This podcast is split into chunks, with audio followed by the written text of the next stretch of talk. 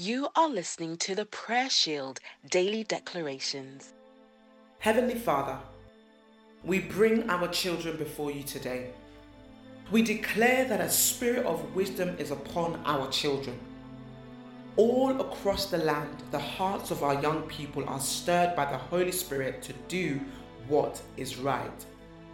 We declare that godly role models will be raised up in the land people who will model Christ likeness for coming generations, people with a wholesome, positive message which will spur on youth to good works. We declare that our youth shall come to a deep understanding of the value of life and of their identity in Christ.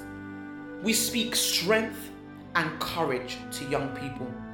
They will be God pleasers and not people pleasers.